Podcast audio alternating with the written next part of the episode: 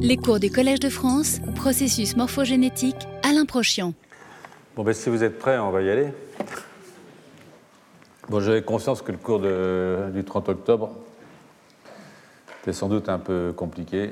Euh, donc, je vais, résumer pour ceux qui auraient lâché en route les points essentiels et puis après, je continuerai. C'est vrai que c'est assez difficile, mais bon, je pense que c'est vraiment des choses importantes. Et comme j'y reviendrai l'année prochaine à travers euh, les pathologies qui sont associées à ces instabilités génétiques, dans le système nerveux en particulier, je pense que c'est pas mal que vous ayez déjà une introduction. Après, après, ça va, ça va s'assimiler tout seul. Quoi. Donc je vous le rappelle que le génome humain, mais pas uniquement le génome humain, il est composé à 45% environ euh, d'éléments mobiles, ce qu'on appelle les éléments mobiles, alors, la plupart de ces éléments, euh, je vous le rappelle aussi, sont euh, fossilisés. Fossilisés, c'est-à-dire qu'ils sont fixés dans le génome. Euh, c'est-à-dire qu'ils ne bougent plus dans le génome, ils ne sont plus mobiles, ils sont immobiles, ils sont incapables de se déplacer. C'est un nombre variable hein, selon les espèces qui peut se déplacer. Par exemple, chez la souris, il y en a 3000, 3000 transposons qui bougent, et chez nous, une petite centaine. Donc, euh, donc dans, cette diapositive, vous verrez qu'on distingue, je vous rappelle qu'on distingue les transposons à ADN, c'est-à-dire euh, qui bougent par un système de coupé-collé. Je, retire le, fragment, je le déplace, je le recolle. Donc euh, ça, comme avec des transposases qui permettent donc cette transposition. Donc ça, c'est intéressant. Ça n'amène pas des augmentations de la taille du génome, parce que ce que je remets d'un côté, j'ai retiré de l'autre. Et c'est pour ça que, en fait, euh, ces transposons correspondent à environ 3% du génome, ce qui est relativement faible. Mais 3% euh, euh, du génome, c'est relativement faible, mais comme vous le savez, c'est plus que les séquences codantes pour des protéines dans un génome, puisque la région codante du génome, c'est environ entre 1 et 2%. Donc on dit que ce n'est pas beaucoup, 3%, mais ça peut quand même faire du, faire du spitz. Euh, euh, les autres transposons, eux, sont des rétrotransposons, c'est-à-dire que sont des rétrotransposons, c'est-à-dire que je, transforme l'ADN en ARN. Donc l'ADN reste dans le génome, l'ARN se décroche du génome, il est rétrotranscrit en ADN, il est réinséré ailleurs. Donc euh, à chaque fois, on, a, on, a, une sorte de phénomène infectieux, c'est-à-dire qu'on augmente la taille du génome. Donc euh, c'est donc une amplification parce que la séquence fille s'ajoute à la séquence mère et il peut y avoir plusieurs séquences filles. Donc il euh, ne faut pas s'étonner euh, donc que l'occupation du génome soit plus importante que pour les transposons ADN. 8% pour ceux qui sont de type rétrovirus et 21% pour ceux qui sont de type lines ou signs. Rétrovirus, en fait, ce sont des, je vous rappelle, ce sont des, ils sont là, je crois, oui, c'est ce qu'on appelle des rétrotransposons ALTR. Ils sont dérivés de, rétrovirus. En fait, euh, ils ont vraiment une structure de type rétroviral. Euh, et les autres, sont, ils ont des polyas, ce n'est pas du tout de type rétroviral. Euh, donc trois familles essentielles. Donc pour les autres, on, va, les, on va, les, oublier pour l'instant. Donc je dis 8%, 8 de, de rétrovirus-like. Donc et puis 21% euh, de line, c'est quand même, euh, quand même énorme. Hein. Et puis les signs autour de 11%. Mais quand même, vous voyez, euh, les éléments transposables, c'est énorme. Donc on distingue, je vous l'ai dit, donc, entre rétrotransposons ALTR, donc, qui sont dérivés des virus, ou apolia, qui ne sont pas dérivés de virus.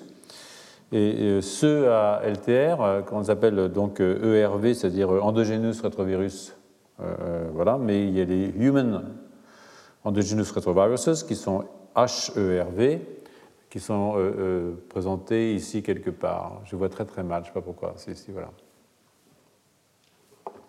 Donc, euh, peut-être parce que mes lunettes sont sales, en fait. Donc, ces rétrovirus, c'est un peu comme les, HIV, hein, qui est un rétrovirus. Ils ne forment pas de particules virales, parce qu'il y a une de leurs séquences, en fait, les gènes d'enveloppe, qui peuvent faire l'enveloppe virale, sont, sont, mutés. Mais euh, nombreuses euh, séquences de, de, RV sont, ont subi ce qu'on appelle une, exaptation, c'est-à-dire qu'après avoir été introduits, ils ont été transformés en éléments codants pour des protéines naturelles, c'est-à-dire des protéines avec une fonction physiologique dans la cellule. Alors pour les autres qui sont les ondes qui sont dits à poly A, avec une polyadénaline que poly A, comme la plupart des messagers, pas tous, mais la plupart des messagers, euh, euh, seuls euh, les lines sont autonomes. C'est-à-dire que les lines sont les seuls, ils sont là, qui sont capables de faire tout le boulot. Ils ont tous les enzymes pour se rétrotranscrire et puis pour se réintroduire dans l'ADN. Les autres ne peuvent pas le faire, les autres sont des parasites des lines, c'est-à-dire qu'ils utilisent les enzymes des lines, en particulier orphan of de P, dans lequel il y a la reverse transcriptase et l'endonucléase. Ils l'utilisent pour faire le boulot pour eux, une fois qu'ils ont été transcrits. Ce que euh, euh, vous devriez euh, voir, par on voit ici, pardon, c'est, voilà. Donc, voilà, quand, l'ARN vient se mettre là, la reverse transcriptase le prend, fait un rétrotranscrit. Il y a d'abord eu un nick qui est là avec l'endonucléase, et puis ensuite il y a un deuxième break synthétiser, donc vous avez cette insertion. Donc, cette reverse transcriptase, elle peut être utilisée par les signs, comme je vous disais, elle peut aussi être utilisée par des messagers qui sont dans la cellule et qui sont ainsi, euh, euh, euh, ça donne naissance à ce qu'on appelle des pseudogènes. Donc c'est quelque chose de, relativement, classique. Alors les lines sont très longs, hein. ils ont environ 6000 nucléotides. ils sont autonomes donc, et puis ils, font tout ce qu'ils ont tout ce qu'il faut pour se déplacer. Alors là, ce que vous voyez aussi, c'est que si la reverse transcriptase qui euh, copie l'ARN pour faire un morceau d'ADN ne va pas jusqu'au bout, et ça, s'arrive très' qu'elle ne va pas jusqu'au bout. Le 5' UTR, la partie 5' du messager, n'est pas copié, et ça fait un insert qui est tronqué, et donc euh, euh, qui ne sera pas fonctionnel, c'est-à-dire qu'il ne pourra pas être transcrit puisqu'il n'a pas de séquence 5' UTR. Donc il va être immobilisé, c'est comme ça qu'il va être fossilisé. Mais ce n'est pas parce qu'il est fossilisé qu'il n'a pas des, fonction. Par exemple, il peut introduire de nouveaux sites de fixation pour des facteurs de transcription ou des nouveaux sites de méthylation, des choses comme ça. Donc, euh, euh, ces, ces, gars fossilisés sont pas si fossilisés que ça. C'est-à-dire qu'ils ont quand même une petite activité euh, physiologique et probablement assez importante. Hein. Par exemple, ils peuvent, ils, peuvent, ils peuvent, coder pour des ARN régulateurs, ils peuvent modifier des sites de fixation de la transcription, peuvent modifier la structure tridimensionnelle du génome, et ça c'est très important, de la chromatine. Et puis euh, modifier euh, les niveaux de, phosphorylation, de, méthylation, etc. Donc, euh, donc il y a les autres transpositions à, polyA qui ne sont pas autonomes, mais ont besoin, alors comme les signs comme les signs, par exemple, les signs, c'est des short interdisplaces, donc eux, ils sont plus petits, hein, euh, ils font pas, sont pas très, un c'est pas long, là, c'est pas à l'échelle. Ça, c'est 6000 nucléotides, le line, et le sign, c'est environ 300 euh, nucléotides. Donc, c'est beaucoup plus petit. Donc, euh, il y en a 1,1 million de copies dans notre génome. Je ne sais pas si vous vous rendez compte, 1 million de copies dans le génome. donc, ça, c'est énorme. Il y a aussi les SVA qui sont des transposons, des rétrotransposons un tout petit peu mixtes. Hein. Ils, ont, incorporé un petit peu d'endogénous rétrovirus, ils ont incorporé un peu de CINRNA, donc ils sont des, choses, des, drôles de bêtes. Il y en a 2700 copies. Et puis, euh, euh, euh, je vais vous donner une version un petit peu simplifiée de l'affaire qui est là. Donc ça, c'est quand même beaucoup plus simple, avec nos quatre catégories, transposons ADN, les, euh, les transposons autonomes, qui sont ceux à LTR qui dérivent des virus, ceux qui sont sans apolia, qui sont les lines, et puis euh, les autres qu'on va euh, subsumer sous le terme d'ALU ou de, de. Hein. Et là, c'est tout ce qui se passe dans le génome pour qu'on puisse avoir une, une, une, une reproduction de ces, de ces animaux. Les principales modifications, euh, et donc euh, c'est quand même toujours le, but, de, notre, aventure, hein, c'est de montrer que euh, ces séquences qui sont conservées au cours de l'évolution ont une fonction très importante dans la modification des génomes, bien au-delà évidemment des mutations ponctuelles, des, 1,23% de mutations ponctuelles, le mythe des 1,23%. Donc, vous voyez par exemple ici qu'en A, là, vous avez simplement un, un, rétrotransposon ou un transposon qui s'est inséré dans un gène et qui donc a introduit une mutation. Donc ça, c'est tout bête. C'est une mutation par insertion. On la trouve dans certaines maladies. Hein. Il, y a des, cas d'hémophilie ou de rétinite pigmentaire qui sont liés à des insertions de ce type. Vous pouvez avoir aussi, évidemment, la formation d'une cassure, hein, parce que vous avez une endonucléase, c'est une cassure. Une cassure, mais aussi ça peut permettre une réparation. Quand un génome est cassé, l'insertion d'un line peut amener la réparation euh, euh, du fragment cassé. Vous avez des délétions euh, qui sont. alors, vous avez des insertions, des délétions qui sont liées à des insertions. C'est-à-dire que vous allez déléter ce petit gène en gris, et ça, c'est lié à l'insertion à sa place de notre, notre élément transposable. Vous avez des recombinaisons ectopiques hein, qui peuvent amener à des pertes de grands fragments du génome, mais aussi à des duplications de fragments du génome. Et ça, euh, je finirai, je pense, le cours là-dessus. Vous avez euh, euh, des exonisations, c'est-à-dire que si vous avez un gène avec deux exons et un grand intron, si vous avez une insertion de votre transposon à l'intérieur de l'intron, et si vous avez des sites accepteurs et donneurs de splice de part et d'autre de votre line, alors vous allez introduire une séquence qui pourrait être introduite dans la protéine, pour modifier votre protéine. Ça ne demande aucune mutation, simplement il y a un morceau qui peut se mettre en plus, euh, et donc vous allez faire une variabilité de, Là, vous pouviez faire, disons, deux protéines, là, vous pouvez en faire beaucoup plus, parce que celui-là, il peut aller se recombiner qu'un exon qui est là ou un exon qui est encore beaucoup plus loin. Donc ça, ça introduit énormément de diversité. Vous pouvez aussi, euh, euh, comme il y a des séquences polyA dans les transposons, en tout cas pas les, ERV, mais les transposons de type line, signs et compagnie, eh bien, vous pouvez avoir une terminaison euh, euh, euh, prématurée de votre transcrit. Je vais commencer à transcrire, et là, tout d'un coup, je vais voir un signal stop avec un poly-A, et donc je vais faire une protéine plus courte. Je vais oublier l'exon qui est un peu plus loin dans, mon génome. Je vais avoir aussi des modulations d'expression, parce que si mon, insert se fait là, à supposer que sur mon line, j'ai une séquence qui va permettre de fixer des facteurs de transcription, par exemple, ou une histone, eh bien, je vais modifier euh, la transcription des gènes qui sont euh, en aval du site d'insertion. Une chose assez rigolote, c'est ça, c'est-à-dire que euh, les lines, vous allez voir, peuvent ou les, éléments transposables peuvent s'insérer en position sens ou anti-sens. Et donc, vous allez pouvoir créer des, transcrits dans un sens qui n'était pas prévu, hein, en prenant une initiation à partir de, votre, de votre line insérée.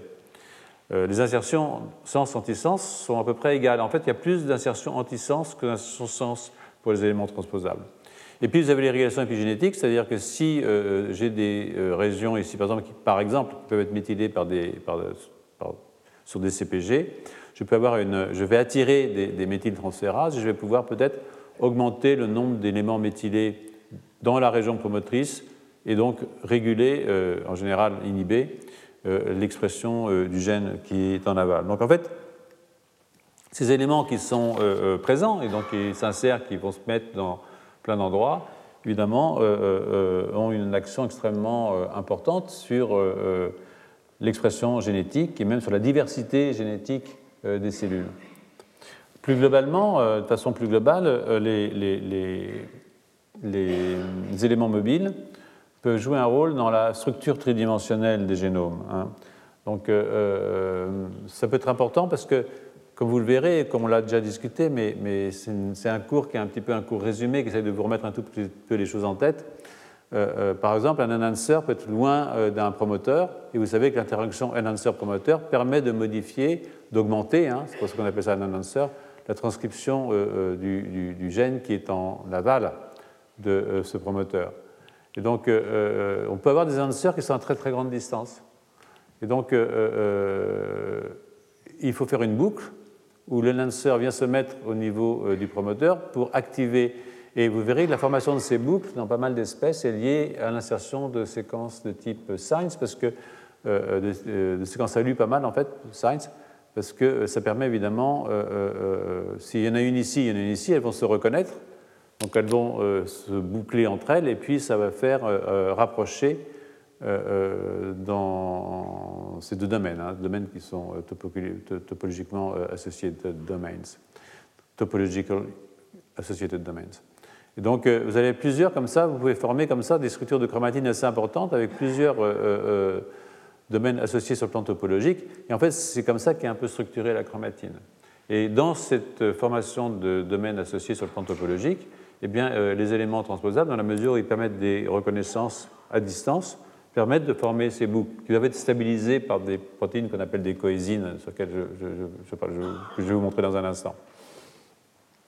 Donc, euh, euh, les, on appelle ça les, frontières entre les compartiments, hein, entre ces différents compartiments, euh, les TAD ou boucles sont enrichis en sites de fixation pour une protéine qu'on appelle CTCF, qui est un isolateur génique. On appelle ça un isolateur génique ou génomique parce qu'il isole les différents TAD. Et c'est le seul isolateur connu chez les vertébrés. Donc, euh, il y a aussi une autre protéine qu'on appelle la coésine, et, CTCF, qui est cet isolateur, et la coésine euh, occupent euh, des, milliers, des milliers de sites de fixation dans le génome.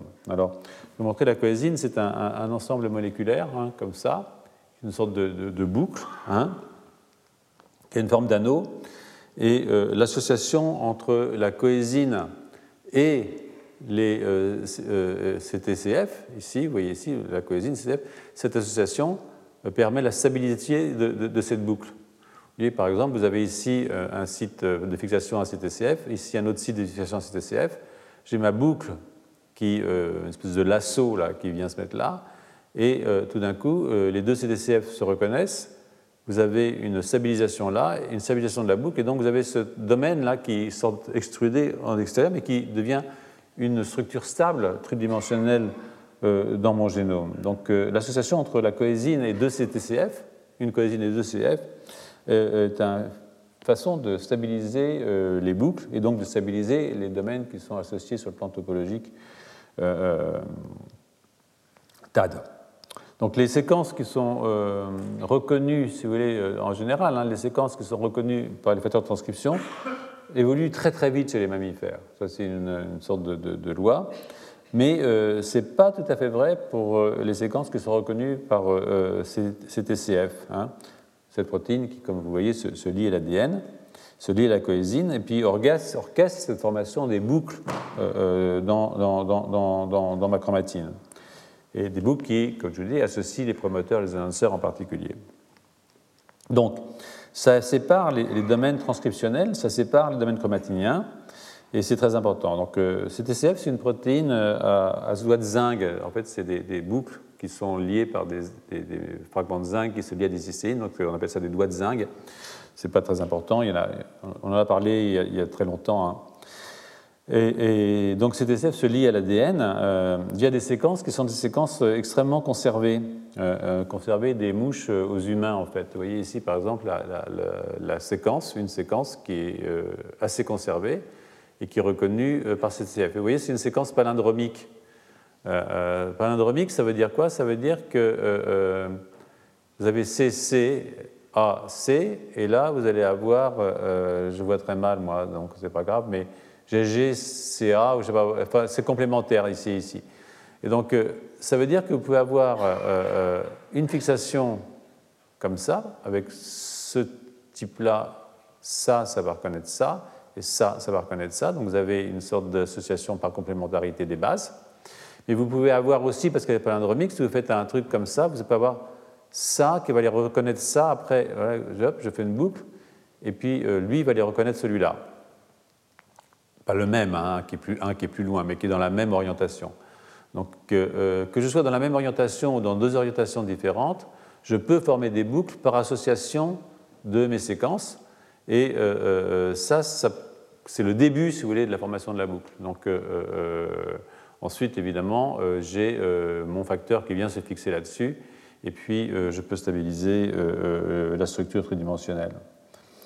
Donc si vous faites une, prenez chez Sapiens, vous prenez de l'ADN, vous faites une immunoprécipitation avec l'anticorps contre euh, CTCF, euh, vous descendez pas mal de sites, vous descendez environ 50 000 sites, hein, c'est quand même pas rien, et 5 000 sont extraordinairement conservés, euh, donc 10% sont très très conservés, dans 5 espèces qui ont été étudiées, en fait c'est à partir de la chromatine de, la chromatine de foie, hein. les 5 espèces, elles sont là, il y a l'homme, il y a le macaque, Il y, a la souris, il y a le rat et il y a le chien, je crois, un truc comme ça, si je vois bien d'ici.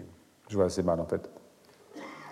Donc, si vous suivez l'évolution des sites de fixation, vous verrez qu'on constate l'existence d'une séquence environ de 34, 33 à 34 paires de bases. C'est un motif hein, avec une structure bipartite, hein, la partie 1 et la partie 2, et puis euh, euh, euh, qui est conservée chez pratiquement tous les mammifères. Hein. Donc, ça c'est quelle diapositive, je sais Conservé chez presque tous les mammifères. Et donc,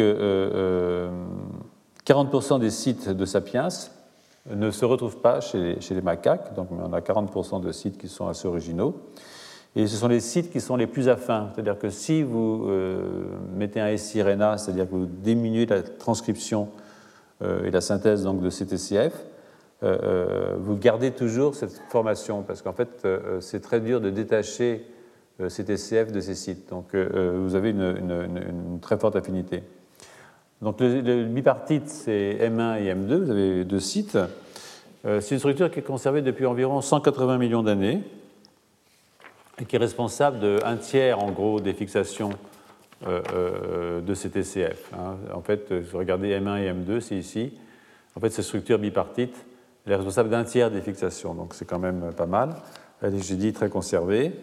Et puis vous avez ces 14 bases qui sont très informatives, euh, qui sont marquées avec des très grosses lettres là-dedans. Hein. donc, si vous regardez toutes ces bases très informatives, vous vous rendez compte qu'en fait, vous avez 60 000, un peu plus de 60 000 combinaisons possibles pour faire des mots. Hein.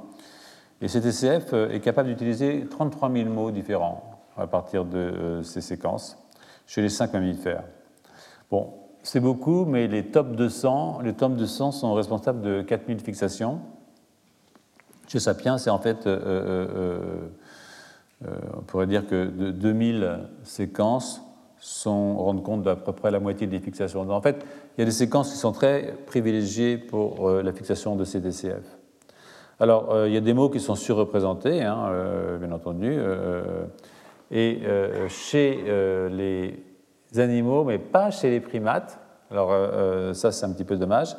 On se rend compte que vous avez une très forte utilisation des séquences SIN pour former ces ces régions extrêmement représentées. Ça, c'est entre musculus et, le rat. Euh, eh bien, euh, énormément de, séquences qui sont conservées dans la formation de, ces sites de fixation pour ces TCF dérivent en fait de transposons.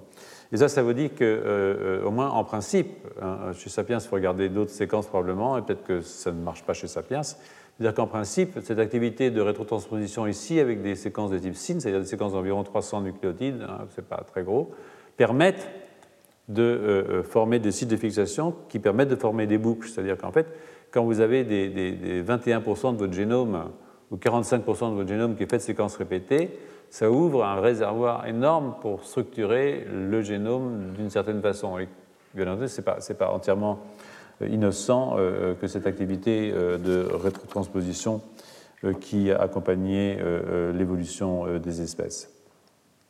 Donc, la conclusion, si vous voulez, c'est que, c'est ça que je voulais en arriver, qu'il y a un rôle probable des éléments mobiles dans la structure tridimensionnelle de la chromatine. Même si dans ce cas précis, il semble que si les éléments mobiles ont participé à la construction des sites euh, de euh, reconnaissance, c'est surtout chez le chien et les deux espèces de rongeurs. Mais euh, pour ce qui est de cette étude-là, ils n'ont pas trouvé chez le macaque ou chez Sapiens. Donc avant d'aller un tout petit peu plus loin sur l'évolution des primates, je voudrais vous rappeler un tout petit peu que quand même les éléments transposables ne jouent pas un rôle seulement dans l'évolution il joue un rôle dans le développement, il joue un rôle dans la physiologie, et même en tant qu'élément mobile. Et ça, c'est très important à comprendre si on veut comprendre euh, non seulement la physiologie, mais aussi, bien entendu, euh, ce qui s'y attache, c'est-à-dire la physiologie qui déraille, c'est-à-dire les, pathologies. Donc, c'est des rôles qui sont contemporains, c'est-à-dire que ça joue dans la physiologie des organismes actuels. Hein. Et euh, cette diapositive que j'ai prise dans un article de 2016, qui est une assez bonne revue, assez intéressante, résume, euh, alors pour les lines, hein, euh, euh, la situation générale. Par exemple, vous avez une expression assez forte dans les blastocytes, c'est dans les cellules embryonnaires qui vont former l'embryon très tôt au cours du développement. Petite cellule jaune ici, donc vous avez, pour les lines, vous avez une assez forte expression des lines. Ensuite, dans l'embryon en cours de développement, vous voyez que dans le cerveau, vous avez une très forte expression des lines, une très forte activité des lines dans le cerveau, parce qu'il y a l'expression, il y a l'activité. Hein. Là, c'est une très forte activité cérébrale.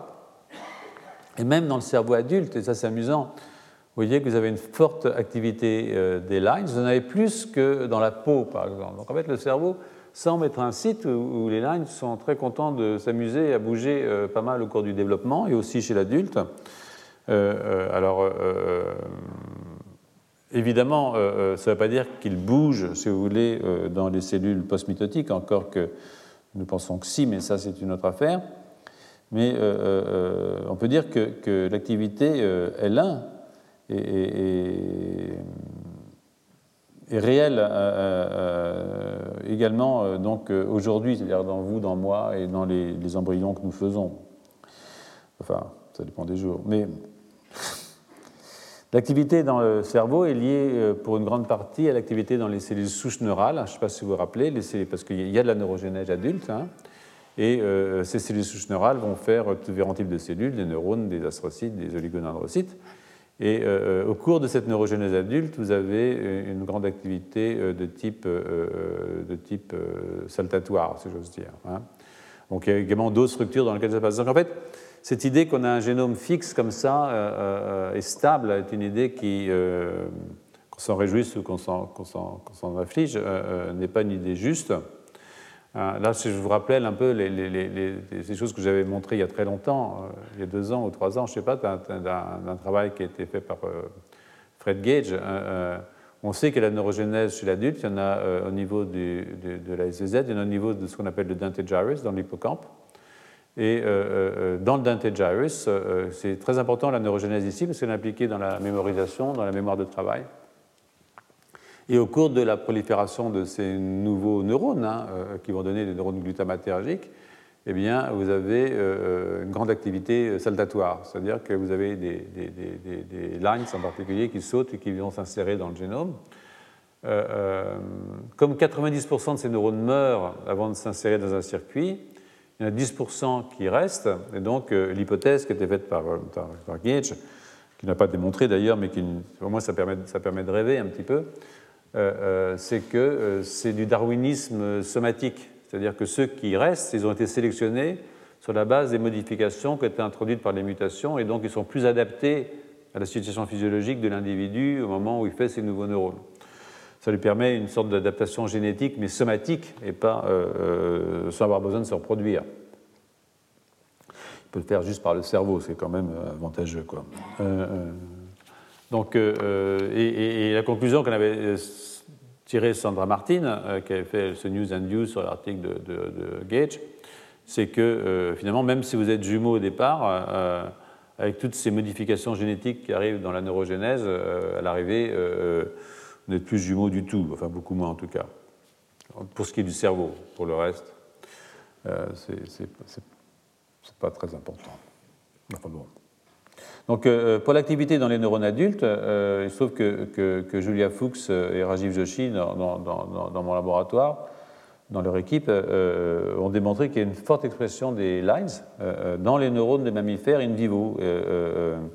D'ailleurs, plus forte, si vous voulez, que dans le cœur ou dans le rein. Là, si je remets un facteur 100 pour le cœur et le rein, vous voyez que quand on passe dans le cerveau, on a une plus forte expression. Alors, il n'y a pas uniquement les lines, il y a les lines, il y a les, signs, il y a les IAP, qui sont des, des, ERV, hein, des, rétrovirus endogènes. Et euh, vous voyez que euh, euh, c'est quand même assez fortement exprimé. Ça, c'est le, contrôle, c'est le testicule. Mais quand même, ce sont des expressions qui ne sont, pas, sont pas négligeables, tant plus que ce sont des, gènes full length et, pour beaucoup d'entre eux, et qu'ils bah, ont une activité physiologique dans des neurones post-mitotiques. Et euh, euh, ce, que, euh, ce, qui est proposé, si vous voulez, c'est que normalement, et ça j'en ai parlé avec vous quand je vous racontais les papiers de Madame Superbiel, vous savez, la, souris qui se balade, et quand elle pense, ça, fait, ça casse l'ADN, vous vous rappelez, et, quand elle se repose, ça répare. Mais si elle a l'Alzheimer, ça ne répare plus. Donc, donc l'idée qu'il y a derrière ça, c'est qu'au fond, en fonction de l'activité, l'endonucléase des lines fait des cassures dans l'ADN, donc ça casse, et c'est physiologique et c'est normal. Ça facilite la transcription génétique parce que l'ADN est tellement recroquevillé sur lui-même, surtout quand il y a des gènes longs, qu'il y a des enzymes comme les topoisomérases qui font des niques et qui déroulent un peu, qui, relaxent le système, qui permet l'arrivée des facteurs qui permettent de lire le génome. Et donc, euh, euh, une endonucléase euh, encodée par les lines pourrait avoir le même rôle. Malheureusement, il faut, les contrôler parce que si vous vieillissez, ce qui arrive, ou si vous avez une maladie génétique de type neurologique, ce qui peut se produire, c'est qu'au fond, il y a trop de lines exprimées. Et si vous avez trop de lines exprimées, alors vous passez un seuil où vous cassez plus que vous ne pouvez réparer. Et alors là, c'est la catastrophe. Quoi. Donc, on, a, pas mal d'hypothèses dans le laboratoire et, que, en fait, certaines maladies, en particulier certaines formes de maladies de Parkinson, pourraient être liées à des surexpressions de lines comme ça qui vont aller casser l'ADN dans nos neurones dopaminergiques. C'est pas, pas terrible. Donc, euh, mais c'est le genre de, choses que je vous raconterai l'année prochaine, euh, euh, j'espère, si je maintiens mon idée de faire un cours sur ces questions et sur le rôle de ces éléments transposables dans, les pathologies neurologiques et psychiatriques. Donc je vais revenir à l'évolution des primates quand même, parce que c'est ça qui nous intéresse, en, commençant par m'appuyer sur un article de 2008, qui est donc assez ancien, de, de Sasaki et collègues, et euh, en me concentrant sur les éléments non codants euh, conservés, les CNE. Euh, donc, c'est les, éléments non codants conservés, essentiels à la survie. Hein. Donc, ils contribuent à 3 ou 4 du génome. De nouveau, ça a l'air de rien, mais finalement, c'est pas si mal que ça. Hein. Et 16% de ces éléments non codants conservés dérivent de transposons. Hein. Alors, en 2008, euh, cette équipe a, ça c'est autre chose, c'est juste, j'en aurais besoin pour la suite, mais c'est pour ça que je vous jamais là. Euh, euh, cette équipe a, découvert une nouvelle famille de, de, signes, de c'est-à-dire de, ces petites séquences ALU de 300 nucléotides qui ont besoin des lines pour bouger, qu'on appelait les signs des amniotes, les amniotes signs, qui sont très conservés justement dans ces séquences euh, euh, ces CNE, donc ces, séquences euh, non codantes conservées, et donc, puisque conservées, probablement très importantes. Et dans ces séquences non codantes conservées, on trouve une certaine classe de, de, signs. Hein, c'est toujours pour vous, expliquer un tout petit peu la, même question. Donc, cette conservation importante, dans une classe particulière, les mammifères, hein, suggère fortement que ces signs d'amniote hein, ont acquis une fonction régulatrice importante dans l'émergence même des amniotes. Donc, euh, euh, euh, nous, nous sommes des amniotes. Donc, je crois que c'est une illustration assez, élégante du phénomène de, détournement vers des fonctions physiologiques d'un accident de l'évolution, l'insertion d'un élément transposable, par exemple, ce qu'on appelle une exaptation, hein, c'est-à-dire un élément qui n'était pas lié à une fonction physiologique et détourné vers une fonction physiologique. Donc, c'est un phénomène d'exaptation. Alors, euh, pour comprendre un peu ce qui va se passer, euh, je vous rappelle évidemment les, caractéristiques importantes du cerveau des mammifères.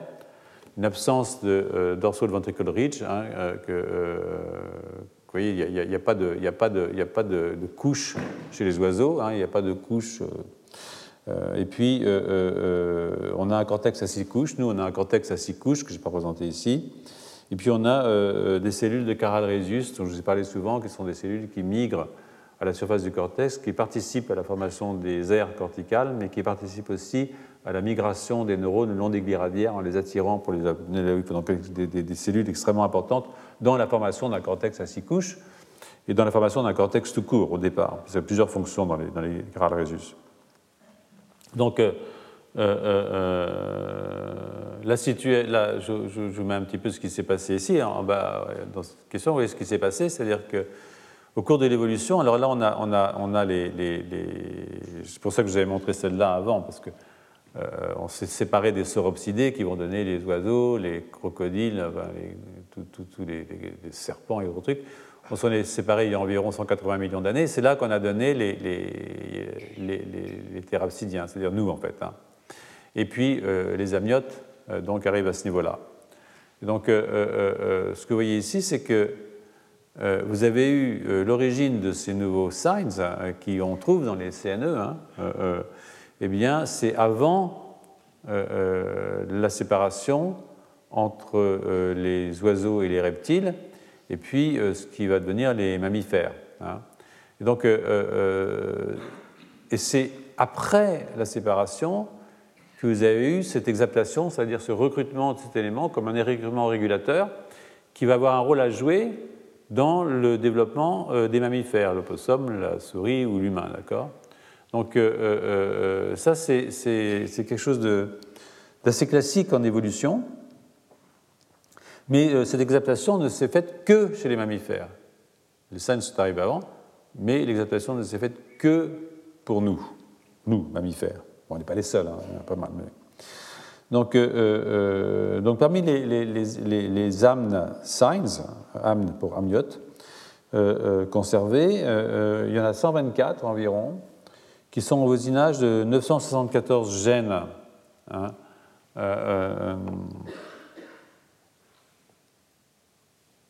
voilà, ici. Donc vous voyez, ils sont ici. Hein, ça, c'est les, chromosomes euh, de Sapiens, hein, euh, avec le X et Y. Et vous voyez qu'ils euh, sont répartis relativement de façon homogène le long des différents, sur les différents chromosomes, même s'il y en a certains qui ont l'air de cumuler quand même.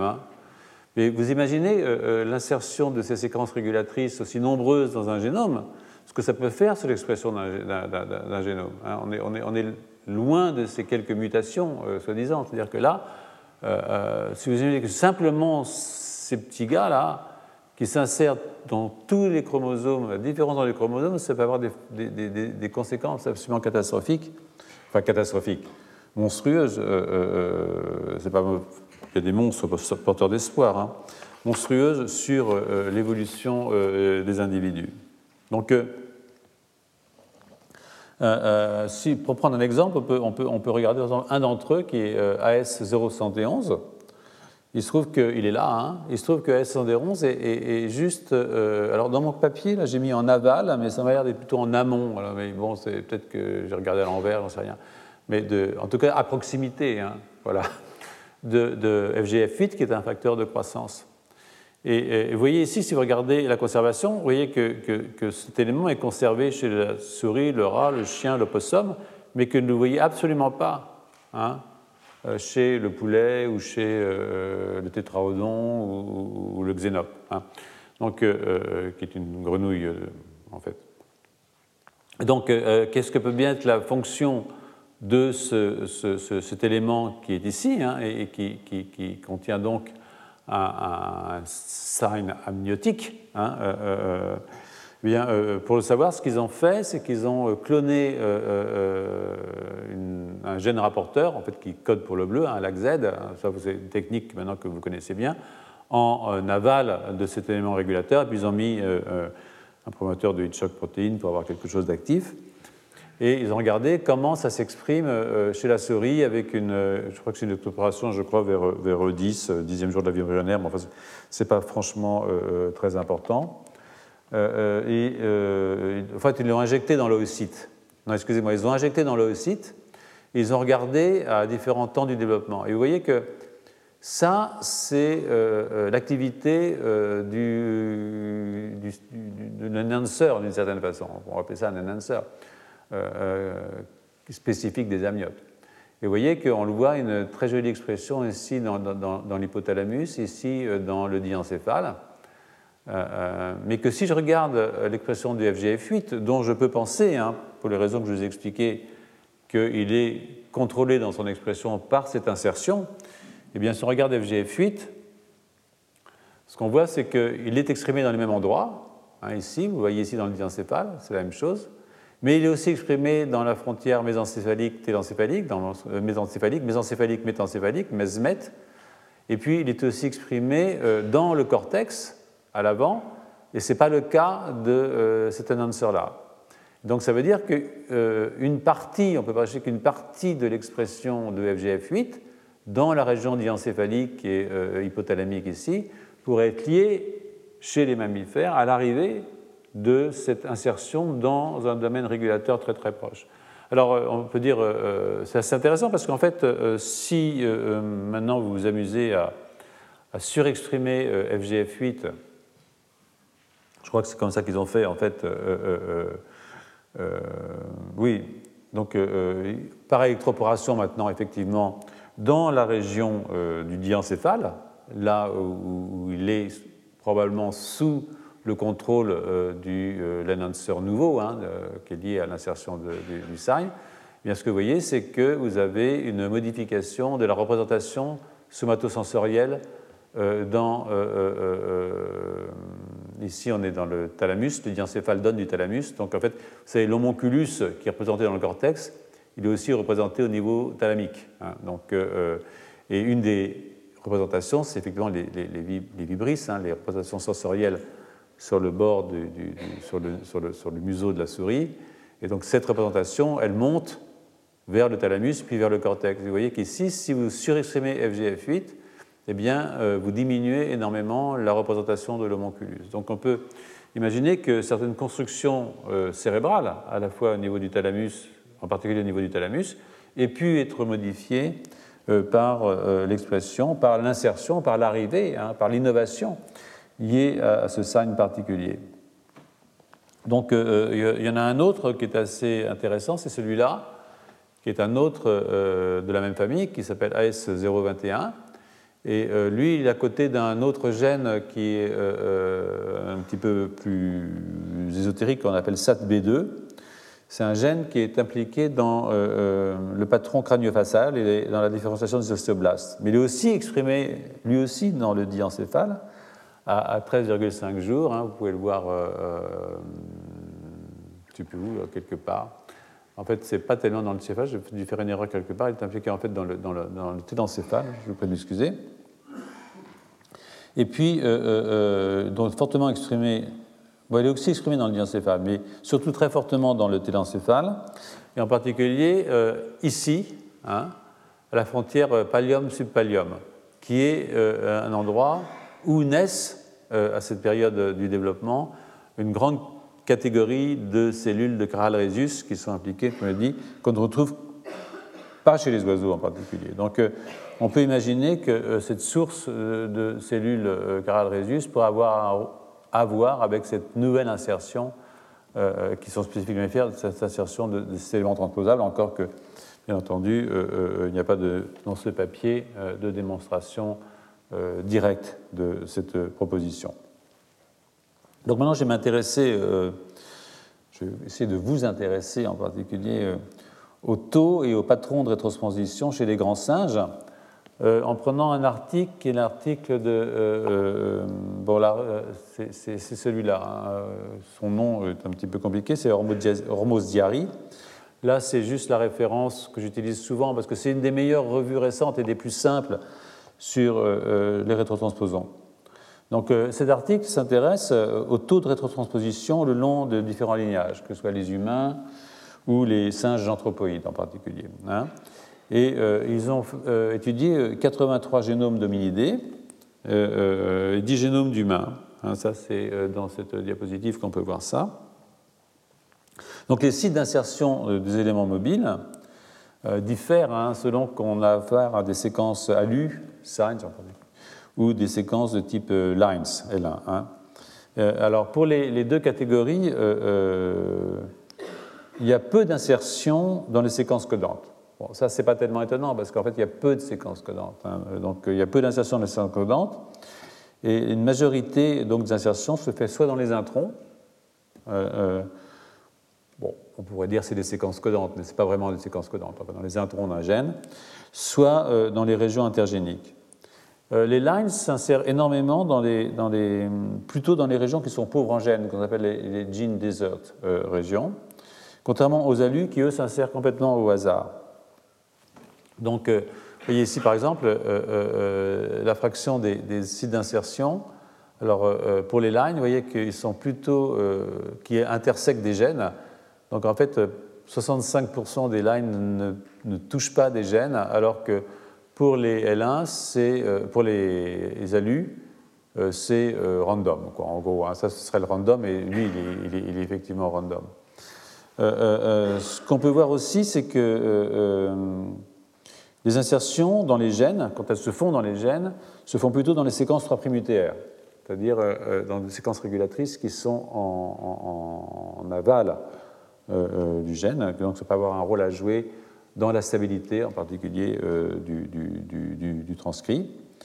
Et puis, euh, on a un léger biais, et ça c'est intéressant. Alors là, vous voyez, c'est les trois primutéaires, et là, c'est les cinq primutéaires. Donc, on est vraiment on favorise l'insertion dans les trois primutéaires. Et là, ce que vous voyez, c'est l'insertion dans le sens ou dans l'antisens. Et vous voyez qu'il y a une légère, euh, random, c'est 50-50, bien entendu. Euh, vous voyez que tant pour les inserts de type lines que signs, vous avez une petite préférence pour les insertions antisens. Et ça, ça vous rappelle ce que je vous disais, c'est-à-dire qu'en fait, quand vous insérez un line, pouvez avoir une transcription qui part dans le sens qui n'est pas le sens attendu. Euh, euh, euh. et ça, c'est quelque chose qui est assez amusant parce qu'en en fait, ça a des conséquences même pratiques. Hein, on ne peut pas utiliser une sonde anti-sens pour le contrôle d'une sonde sens quand on utilise les lignes, contrairement à ce que disent certains. Mais donc c'est, et en même temps ça crée, ça crée évidemment de nouveaux transcrits hein, parce que le, le transcrit anti-sens n'est pas un transcrit sens. Donc si je construis euh, maintenant des, arbres phylogénétiques, je peux, je peux, euh, transcrire à partir de, SNPs. Hein, les SNPs, c'est justement ces mutations ponctuelles, c'est 1,23%, c'est 30 millions de mutations ponctuelles. En fait, quand je regarde un arbre euh, phylogénétique construit à partir de SNPs, en fait, ce que je fais, c'est un peu une mesure du temps. Parce que mes mutations, elles sont liées au temps passé, même s'il peut y avoir des accélérations, des choses comme ça. Et donc, vous voyez ici que voilà, les SNPs, vous voyez ici les humains, vous avez les bonobos, les chimpanzés, les gorilles et les orang-outans. Donc c'est vrai qu'on est, c'est clair qu'on est, plus près des chimpanzés, des bonobos et des gorilles que des orang-outans. C'est une sorte de, distance qui est liée au nombre de mutations qui s'insèrent euh, euh, en fonction du temps. Alors, si vous regardez les, les, les construits à partir des insertions des éléments de type lines, vous voyez que c'est très très proche des SNPs. Hein. Au fond, il y a une corrélation assez forte entre les nombres d'insertions des lines et le nombre d'insertions de mutations ponctuelles. Avec une différence, c'est que vous voyez qu'il y a une grande variabilité interindividuelle. Hein, euh, très peu chez Sapiens. J'y reviendrai, c'est intéressant parce qu'en fait, il y a assez peu de polymorphisme chez Sapiens. La, raison, c'en est qu'en fait, euh, euh, très probable, c'est qu'on n'était pas très nombreux au départ. Je ne sais pas, quoi, 10 000, 10 000, 10 000 sapiens quelque part en Afrique et puis qu'on euh, a grandi, puis qu'il y a eu des bottlenecks, on a dû passer à quelques milliers d'individus. En fait, la diversité génétique chez les humains est très faible.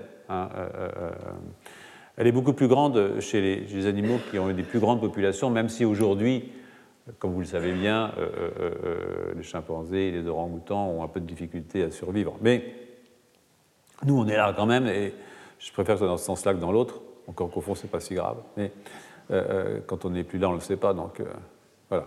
Donc, mais vous voyez, la diversité, le polymorphisme chez les, chez les, chez les, chez les, les orang-outans, par exemple, est très grand.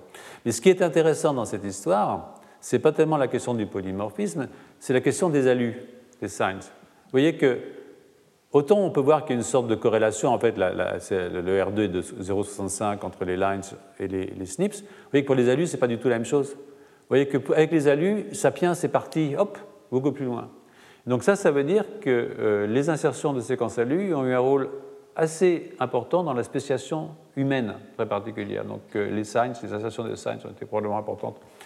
Et euh, vous avez ici donc la longueur de la, truc, c'est simplement le, les snips, hein, donc c'est le temps qui passe.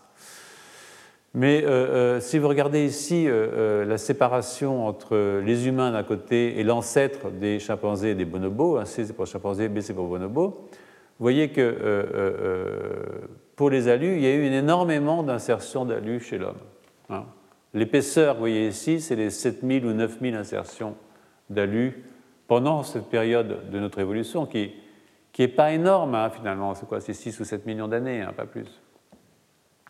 Et puis vous voyez que chez l'ancêtre les, des, chimpanzés bonobos, euh, il y en a eu moins, c'est moins épais, mais après, ça s'est fait. C'est après que les chimpanzés soient séparés des bonobos, vous avez vu énormément d'insertions. Et ça, ça vous redémontre une fois de plus que les chimpanzés et les bonobos, ce n'est pas la même espèce. Hein. Ce sont des pannes, pannes paniscus, pannes troglodytes, ce pas les mêmes bêtes. Euh, maintenant, si vous regardez les lines, vous voyez que c'est différent. C'est-à-dire qu'en euh, en fait, il y a eu beaucoup moins de différences par insertion de lines entre nous et l'ancêtre des chimpanzés que par insertion de signs. Hein. Et, ça, c'est ce que vous voyez en fait ici aussi. C'est-à-dire qu'en fait, ces insertions d'éléments transposables de 300 paires de bases, en gros, a eu un rôle absolument important dans l'évolution de Sapiens. Donc euh, euh, ça, c'est il y a environ 1,5 million d'années hein, que, ces deux gars se sont, séparés. Euh, vous avez rappelé le nord du fleuve Congo, le sud du fleuve Congo, enfin, je vous ai raconté tout ça l'année dernière, c'est assez amusant. Donc même si les signs sont importants, il se trouve que les gens ont beaucoup plus travaillé sur les lines, donc j'ai plutôt développé maintenant la question des lines. bon, ils sont plus nombreux, ils sont les seuls autonomes et surtout, euh, euh, euh, il contrôle l'expression des signs. Il ne faut pas oublier que s'il n'y a pas de lines, les signs ne peuvent pas être actifs, puisque les signs sont, des parasites des lines. Donc en fait, c'est important quand même de regarder ce qui se passe avec les lines, parce que si j'avais pas des lines qui étaient là pour faire orphin P et orph de P, c'est-à-dire la reverse transcriptase, l'endonucléase et puis les protéines qui permettent de stabiliser le message, les signs ne pourraient rien faire du tout. Donc les deux fonctionnent ensemble. Donc je vous rappelle que les, humains euh, euh, c'est possible que je traîne un peu aujourd'hui, parce que euh, j'aimerais bien finir ça cette année quand même. Bah, sinon, on recommencera l'année prochaine, mais. je fatigue. Donc, les humains, je vous l'ai dit, ils ont entre 80 et 100 lines qui sont actifs, c'est-à-dire de, ces trucs qui peuvent sauter comme ça dans le génome.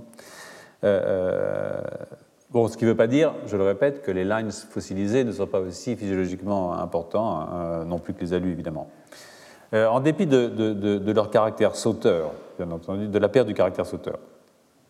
Alors, euh, bon, ces séquences euh, qui ne sautent pas peuvent être transcrites, etc. Je vous ai rappelé ça, le, le, repliement de la chromatine, les sites de mutilation, etc. Alors, un L1 complet, compétent pour la mobilité, une longueur d'environ 6000 euh, paires de bases, hein, c'est 6 kilobases. Voilà. Et euh, sa transcription en ARN est initiée à partir évidemment de son 5' UTR. Donc, même si le génome humain comprend de 80 à 100 lines qui sont capables de sauter, qui sont compétents pour la rétrotransposition et pour la mobilité, en fait, euh, il n'y en a que quelques-uns qui le font vraiment. on les appelle chauds. Euh, euh, euh, ils sont responsables de la majorité des rétrotranspositions chez Sapiens. Donc, les auteurs de cet article, qui est vraiment un article assez rigolo, ont cloné 82.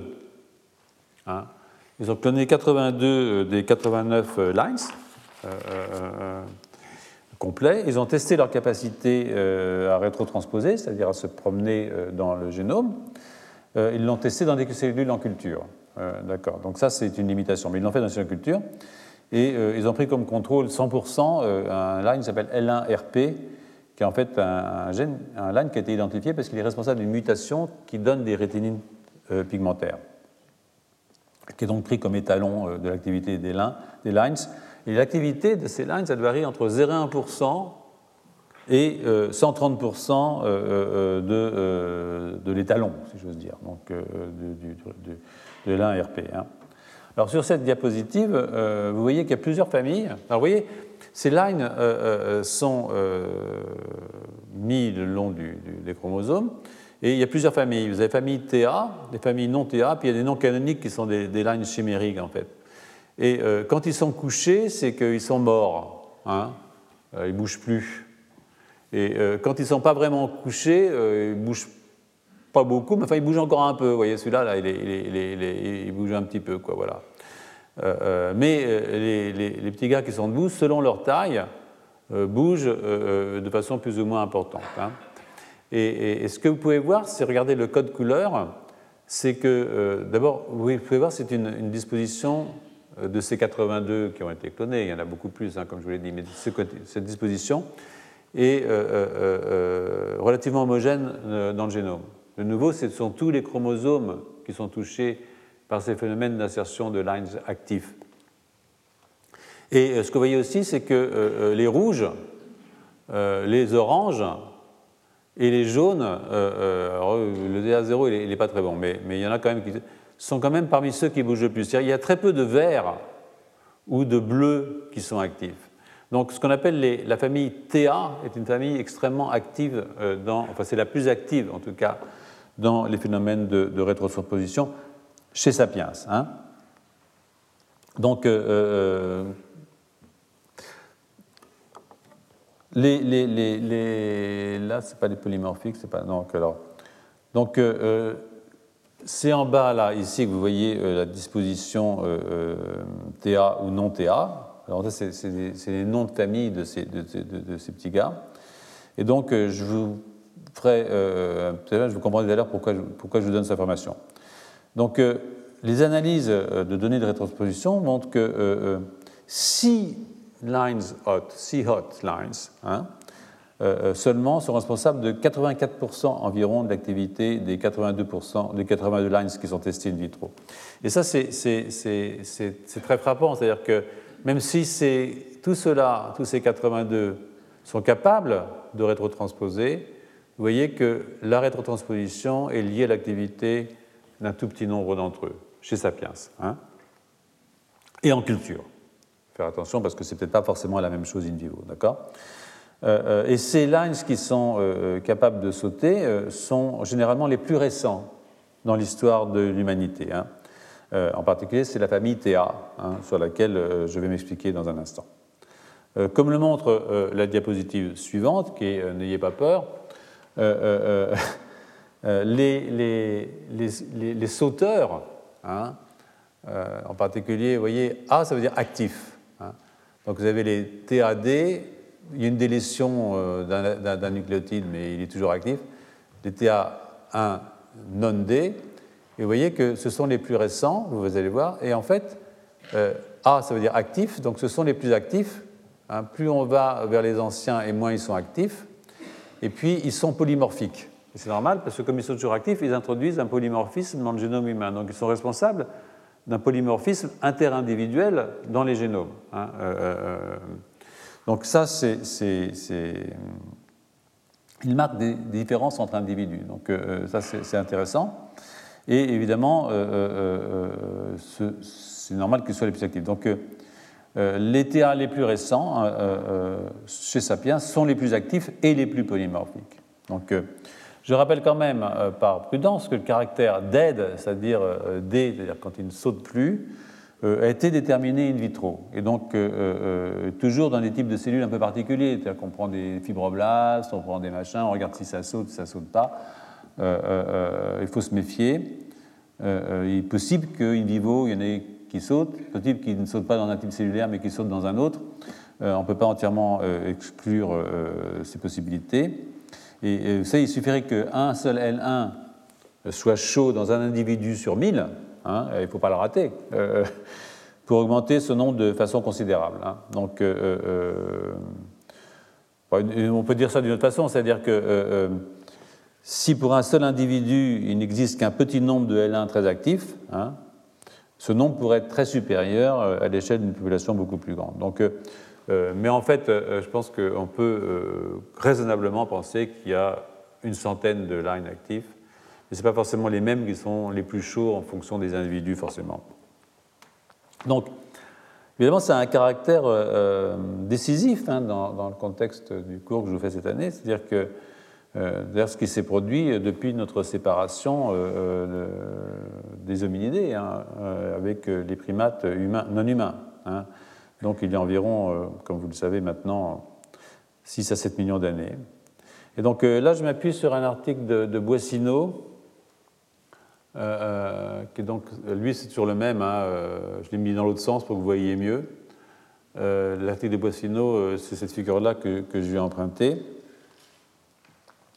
Et de nouveau, on a travaillé sur les lines, là, qui sont les animaux, les gènes pour lesquels nous avons le plus de données et qui commande tous les autres hein, aussi. Hein. Euh, clairement, je pense que ce genre d'étude devrait être fait sur les séquences ALU ou sur les séquences IAP. Euh, c'est dommage que soit dehors, et, je pense que c'est des choses sur lesquelles on devrait se pencher de façon plus, plus forte. Donc, euh, donc L1, hein, L1 s'est amplifié et a évolué chez les mammifères depuis la séparation entre les marsupiaux et les placentaires, il y a environ 170 millions d'années et contribue aujourd'hui, je vous le rappelle, euh, je vous l'ai rappelé plusieurs fois, à 14% du, génome humain. plus que les signs, malgré leur plus petit nombre, mais c'est une question de longueur. Hein. Euh, les lines, c'est 6000 et les signs, c'est 300. Donc évidemment, euh, même s'il y a beaucoup plus de signs que de lines, les lines, ça prend de la place. Voilà. Euh, sont des éléments qui jouent un rôle considérable donc sur la dimension et sur la structure des génomes, et par là, évidemment, sur notre évolution et sur notre physiologie, puisqu'ils continuent d'être mobiles hein, pour certains d'entre eux, et qu'ils ont des fonctions même quand ils sont fossilisés. Donc je répète pour que ça rentre bien. Hein. Euh, euh, une nouvelle famille, la famille TA, donc euh, la voilà, hein, elle est là, était en 2000, avec les données qu'on avait, impliquée dans 11 des 12 insertions mutagéniques identifiées, c'est-à-dire des insertions qui rendent les gens malades. Hein. Je parlais de rétinite pigmentaire. et d'autres membres de la famille sont clairement actifs dans un test de rétrotransposition, je viens de vous le montrer. Alors dans cet article, ce que les, les auteurs montrent, c'est que la famille TA a émergé il y a 4 millions d'années. Ça, ça nous intéresse parce que 4 millions d'années, c'est après qu'on soit séparé des singes. Hein. On est déjà chez les hominidés. Donc, euh, euh, cette famille est récente et elle nous est propre. D'accord? Alors, depuis euh, ces 4 millions d'années, elle s'est différenciée entre deux, les TA0 et les TA1. Et puis TA1 en deux, avec une délétion qui, s'est faite récemment, mais qui ne, bloque pas, si vous voulez, euh, le caractère euh, sauteur. Donc, euh, il y a des signatures qui sont assez spécifiques. Hein. Vous voyez, par exemple, les TA ont un triplet ACA dans, leur, dans cette région, dans, la, ce fragment du, génome. Et puis, vous pouvez distinguer TA1 de TA0 par un doublet TG hein, qui change du, GC qu'on peut avoir dans TA0, par exemple.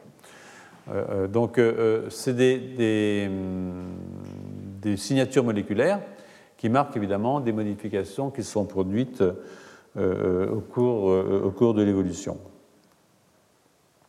Alors, on dit que donc cette famille a, émergé il y a 4 millions d'années, donc elle est spécifiquement humaine, et en fait elle est effectivement euh, spécifiquement humaine. Je pense que j'ai raté quelque chose. Oui, je vous ai raté un petit bout, c'est possible. Je vais rater ça, en fait. Donc, euh, euh, euh, c'est toujours, je pense, Boissino. Hein.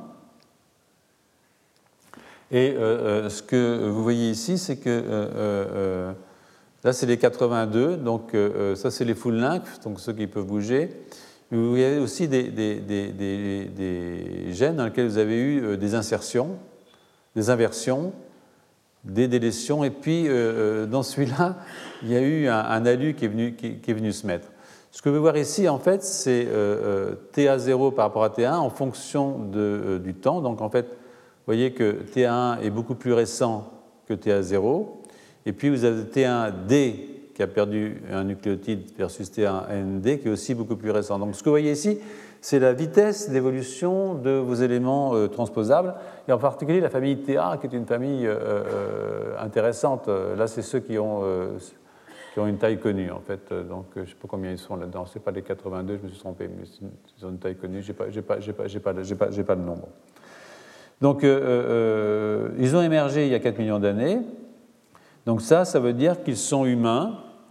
Et là, vous pouvez le voir assez facilement. C'est-à-dire que si vous amplifiez euh, euh, avec des nucléotides qui, grâce à ces mutations dont je vous ai parlé tout à l'heure, permettent d'identifier les TA euh, des non-TA, par exemple, eh bien vous voyez que si vous prenez, des nucléotides, vous prenez des nucléotides 2 et 4 et 5 et 4, 2, il y a la mutation ici, 4, il y a la mutation ici, 5, il n'y a pas de mutation, mais vous, avez, vous prenez cette mutation ici, vous voyez qu'avec euh, amplifiez entre ces deux couples de primers, vous avez vous amplifiez uniquement à partir de l'ADN humain, donc ils ne sont pas ailleurs. Mais que si euh, vous introduisez l'élément 6, hein, qui lui est un élément non TA, alors vous voyez présent dans toutes les espèces que vous allez regarder, les espèces de, primates. Hein. Donc en fait, vous voyez que ça, ça vous démontre que les TA sont arrivés chez nous et uniquement chez nous. Donc ils sont vraiment un marqueur euh, des hominidés, hein. je ne dis pas des sapiens, des hominidés. C'est-à-dire qu'après après que nous soyons séparés de nos collègues chimpanzés. L'analyse par slot mais ça ne vous intéresse pas, permet de quantifier le nombre de séquences. et en fait, on a environ 700 éléments TA dans notre génome. Donc ces éléments qui sont amplifiés depuis notre séparation avec les chimpanzés, comme on vient de le voir. Alors les TA les plus récents, je le répète, sont polymorphiques, hein, là où il y a P, évidemment, euh, euh, ce sont les plus récents qui sont polymorphiques, on dit vous pourquoi. Euh, c'est-à-dire qu'ils sont présents ou non dans un locus selon les individus d'une même population. Et les expériences montrent, hein, c'est ce qui est en gras ici, qu'ils sont capables de rétrotransposition in vitro. Donc, vous voyez que tous les types qui sont en gras ici ont été démontrés comme capables de rétrotransposer in vitro. Ça ne veut pas dire que les autres ne sont pas capables. Donc de l'ensemble de ces données hein, euh, qu'on vient de discuter un petit peu rapidement, mais, euh, que j'ai discuté quand même à plusieurs reprises hein, dans le cours, donc ce n'est pas pour vous des choses totalement nouvelles, on peut induire euh, que les éléments transposables ont joué un rôle important dans la spéciation des primates humains et non humains, bien entendu. Hein. Et c'est une question qui a été regardée directement de façon expérimentale, en fait, par euh, de nouveau Frédéric Gage euh, euh, grâce à l'utilisation de, cellules pluripotentes induites. Vous savez, les manips de Yamanaka en 2006 et 2008, quand je prends un fibroblast, j'exprime quatre gènes et je transforme en cellules souches. Et avec ça, je peux le mettre dans un œuf et je refais un animal complet. et ça marche chez l'homme, bien qu'on n'ait pas fait la manip. Mais vous pouvez prendre un fibroblast humain et, transformer votre humain en cellules souches pluripotentes humaines. Et ça marche aussi évidemment chez le chimpanzé. Hein. Et alors, euh, euh, euh, ce qu'a fait, ce qu'a fait le groupe de, de Rossi, Frédéric, c'est ils ont pris, ils ont comparé des IPS humaines, c'est-à-dire des cellules souches pluripotentes humaines, et puis des cellules souches pluripotentes de singes. Ils ont pris deux bonobos et deux troglodytes. Hein, euh, les bonobos et les chimpanzés. Hein. Et puis, euh, ils ont fait euh, le séquençage, évidemment, de ces IPS et ils ont comparé les séquences. Alors voilà exactement à quoi ça ressemble. Voilà donc, vous connaissez évidemment tout de suite un, chimpanzé et un humain et un bonobo. clairement, le chimpanzé et le bonobo sont plus proches l'un de l'autre que de l'humain, même si on prend Darwin, qui a quand même une physionomie un peu simiesque, il faut bien le reconnaître. Euh, mais bon, pour ceux qui disent qu'on est à 1,26% de ça, je veux dire quand même, il ne faut pas exagérer. Quoi. Donc, euh, donc on peut euh, fabriquer des IPS à partir de fibroblastes pris sur l'un quelconque de ces trois animaux. Hein. et puis on peut aller regarder, faire un, séquençage d'ARN regarder quels sont les ARN qui sont exprimés par ces cellules IPS humaines versus chimpanzés versus bonobos. Hein. Et vous voyez ici, euh, euh, donc c'est pas très compliqué, c'est l'expression relative par rapport à la moyenne de ces différents gènes. Je pense que là, il doit y en avoir quelque chose comme 11 585. Donc c'est pas mal sur les 25 000, ça fait quand même une bonne proportion. Hein.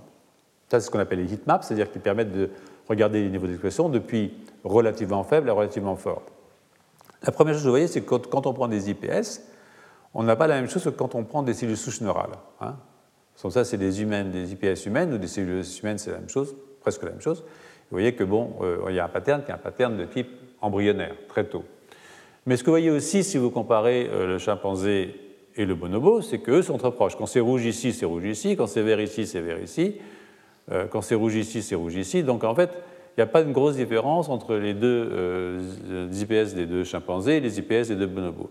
Si vous regardez Sapiens d'un petit peu plus près, vous voyez qu'au fond, les, mêmes gènes, bien entendu, sont exprimés. Hein. on a les mêmes gènes que les chimpanzés, ça doit de soi. Mais ce que vous voyez aussi, c'est que, euh, ben, vous voyez, là c'est rouge et là c'est vert, d'accord? Là c'est vert et là c'est rouge. Là c'est vert et là c'est rouge. Là c'est vert et là c'est rouge. Et donc ce que vous voyez, c'est que même si les mêmes gènes sont exprimés, ils ne sont pas exprimés au même niveau. Hein. et c'est ça qui est important, c'est-à-dire que, je vous l'ai dit plusieurs fois, ce n'est pas le gène qui compte, c'est là où il est exprimé, pendant combien de temps, et à quel niveau. C'est pour ça que les séquences régulatrices qui sont tellement modifiées par les insertions d'éléments transposables sont évidemment fondamentales pour distinguer euh, dans, la spéciation. Et si vous, si, vous, si vous, regardez les, quelques gènes qui sont exprimés chez le chimp et le bonobo, vous voyez que chez Bonobo, il n'y a pas de différence. Il y a 279 gènes qui sont plus exprimés chez le chimpanzé et 88 plus chez le bonobo sur les 13 267 qui sont exprimés exactement de façon identique. Mais si vous regardez chez l'homme par rapport au chimpanzé ou chez l'homme par rapport au bonobo, vous voyez que vos cercles, évidemment, on est, assez proches, hein, mais vous voyez que les cercles se, distendent et que vous avez maintenant ici euh, un certain nombre de gènes qui sont fortement exprimés chez l'homme, beaucoup plus que chez le chimpanzé. En fait, les, gènes différentiellement exprimés, je vous les ai mis ici, hein, et vous voyez que euh, euh, chez l'humain, voilà, rouge, vert, et regardez le chimpanzé, vert, rouge, vert, rouge, un petit peu de vert là. Donc, en fait, ce sont des expressions qui sont fortement différentes. Et on peut s'intéresser à séquencer, bien entendu, les gènes qui sont fortement différents. Évidemment, ça nous amuse de savoir quels sont les gènes qui sont exprimés de façon très différente entre un chimpanzé. On est dans les IPS, hein, euh, euh, mais bon, c'est quand même.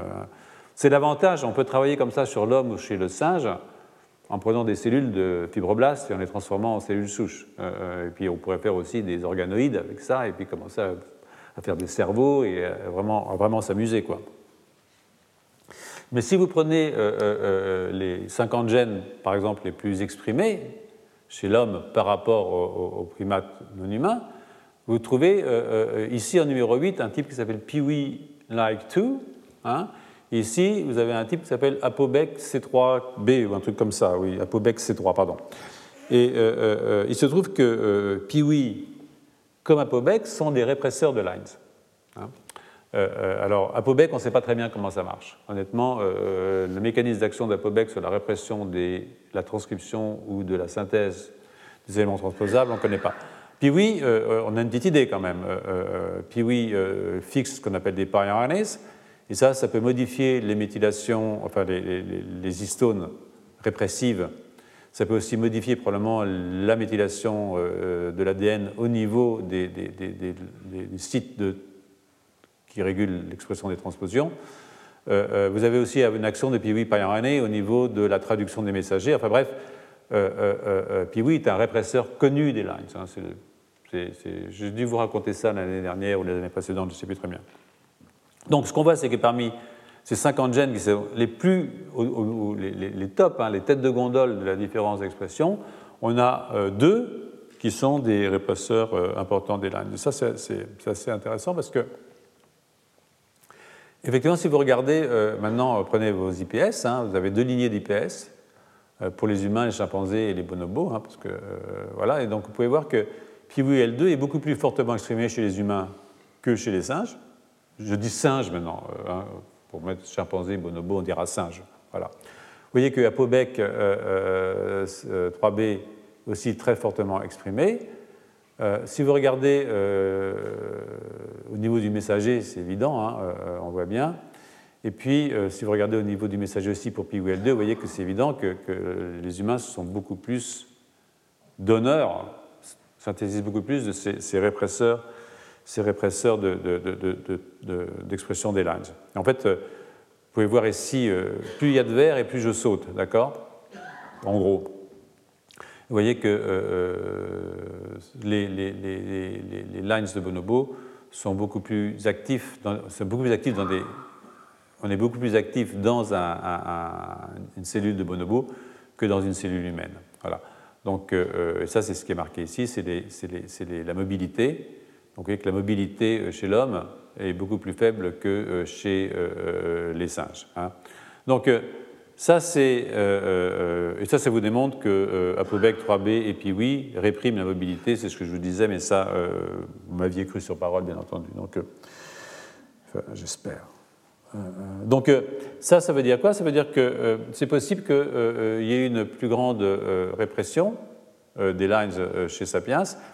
Et en fait, si on immunoprécipite Piwi, on accroche les pailles qui sont accrochées à Piwi, hein, ici, Hein.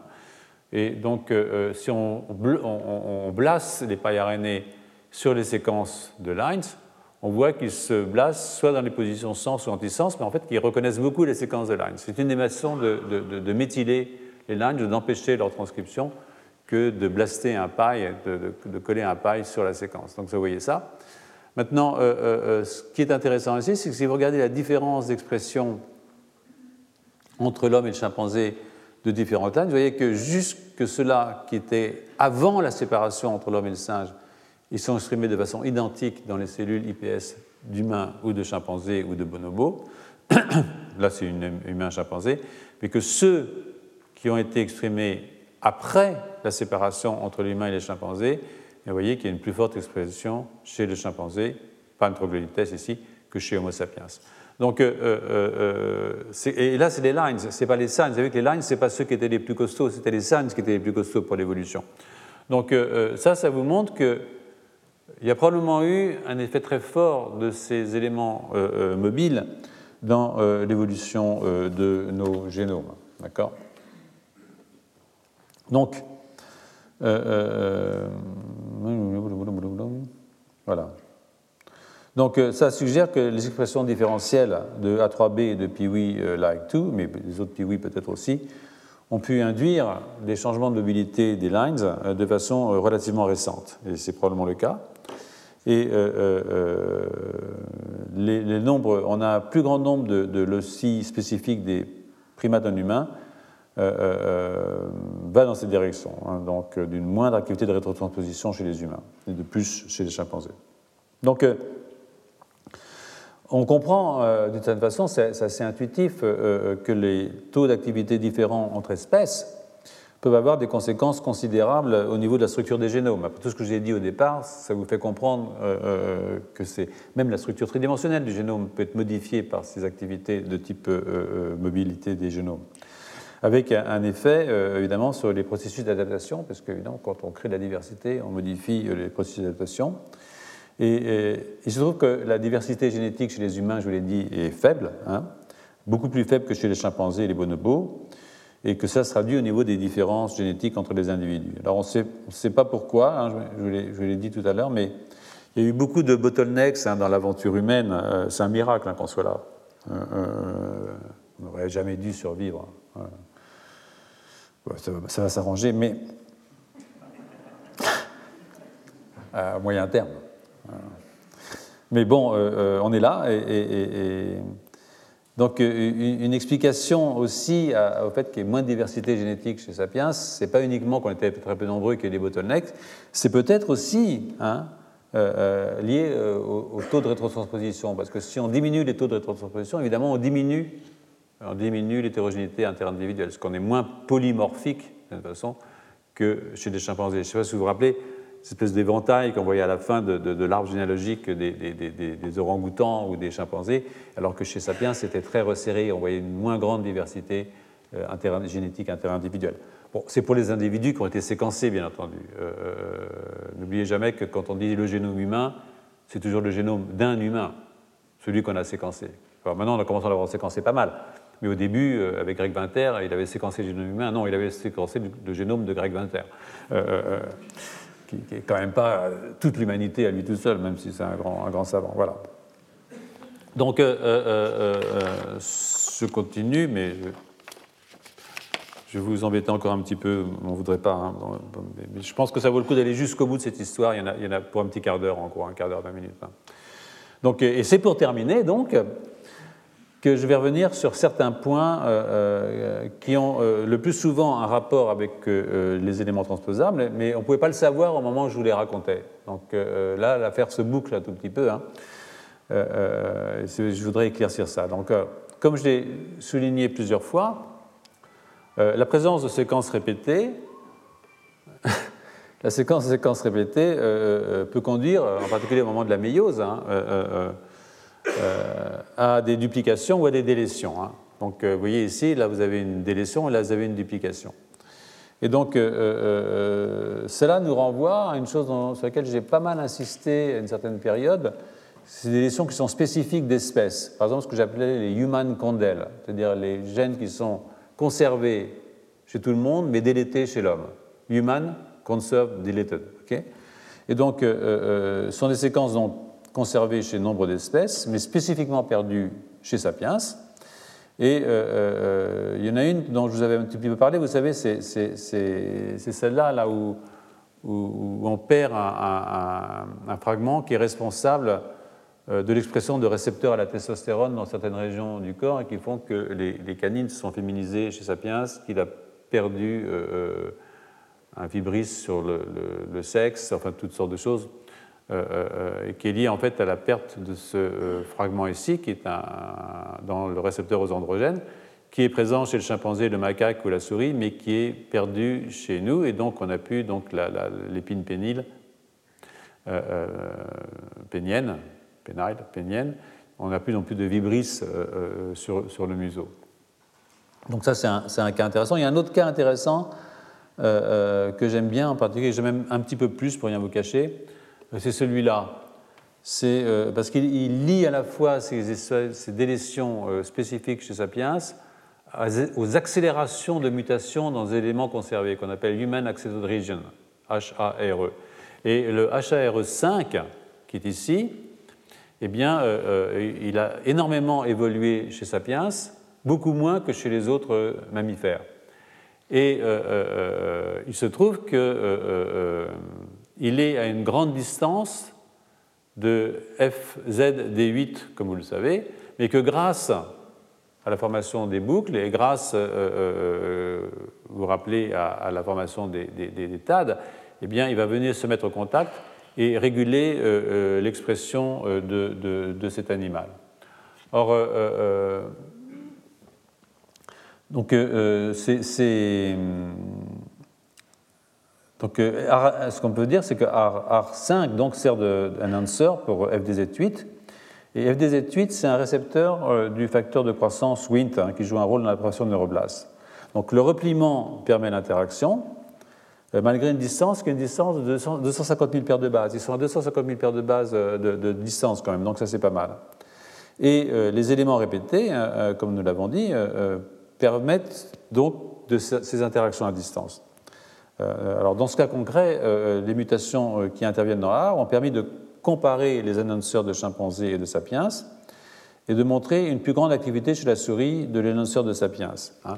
Donc ça, vous le voyez ici, par exemple, euh, euh, vous pouvez prendre euh, l'énonceur de Sapiens, ou l'énonceur, ça c'est Homo sapiens, ou l'énonceur du pas et vous voyez que à E10, vous avez une beaucoup plus forte expression de Sapiens que de troglodytes.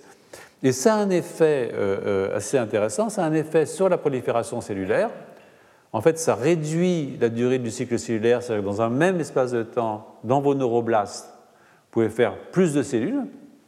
Et la conséquence, c'est que si euh, vous euh, euh, exprimez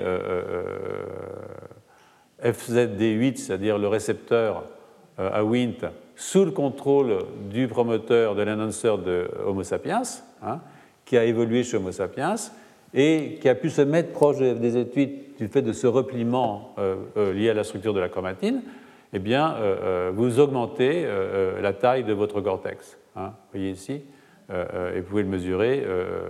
vous avez un cortex quand même plus gros. Donc vous avez une souris qui a le lancer humain, elle fait un gros cerveau. Mais si vous lui donnez les lanceurs chimpanzés, vous voyez, ça ne change pas grand-chose par rapport à la souris. Voilà. Bon, peut-être qu'on ne voit pas parce que c'est trop petit, mais c'est comme ça. Donc ça, c'est euh, euh, une chose que je pense est, amusante parce que euh, ça pourrait évidemment expliquer... alors je ne dis pas que les lines ou les signs sont responsables de ça, mais dans leur mesure où leur, leur participation à la structure chromatinienne est importante, on peut l'imaginer. Alors il y a un autre effet des éléments transposables, bien entendu, c'est les duplications.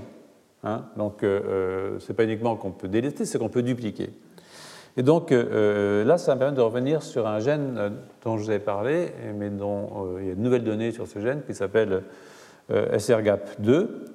et ça me permettra de finir le cours par là où je l'ai commencé, c'est-à-dire sur les questions de néoténie, c'est-à-dire de développement ralenti du cerveau chez les humains. Ralenti, mais efficace, quand même. Donc euh, c'est un travail qui a été fait dans l'équipe de Franck Polleux euh, à Columbia et puis qui a été repris aujourd'hui par, euh, qui est continué en parallèle par une équipe française qui est de Madame Charrier qui est maintenant à l'école normale supérieure mais qui a fait son postdoc chez Franck et qui a sorti récemment, enfin en 2016, un papier dans Neurode qui est un assez joli papier. Donc SCARP-P2, je ne dirais pas ce que ça fait, ça s'appelle Site Robot GTPA, Activating Protein, vous en fichez complètement mais c'est quelque chose qui a à voir avec le cytosquelette, c'est-à-dire ça permet, ça a un rôle à jouer dans la migration des cellules, dans la formation des neurites, dans la formation des, dendrites, des arborisations, etc. Et ce que vous voyez ici, c'est la duplication. Alors vous voyez, là c'est très joli, je trouve, parce que vous avez le gène unique chez le chimpanzé, le gène unique chez l'orang-outan, et vous voyez que vous avez une duplication chez Sapiens. Et même vous avez donc sur le même chromosome, hein, qui est crois le chromosome 1, vous avez 6 enfin trois, hein, parce que bon, il y, a deux côtés. Et, et l'orang-outan, euh, je vous ai souvent parlé de groupe externe. Hein.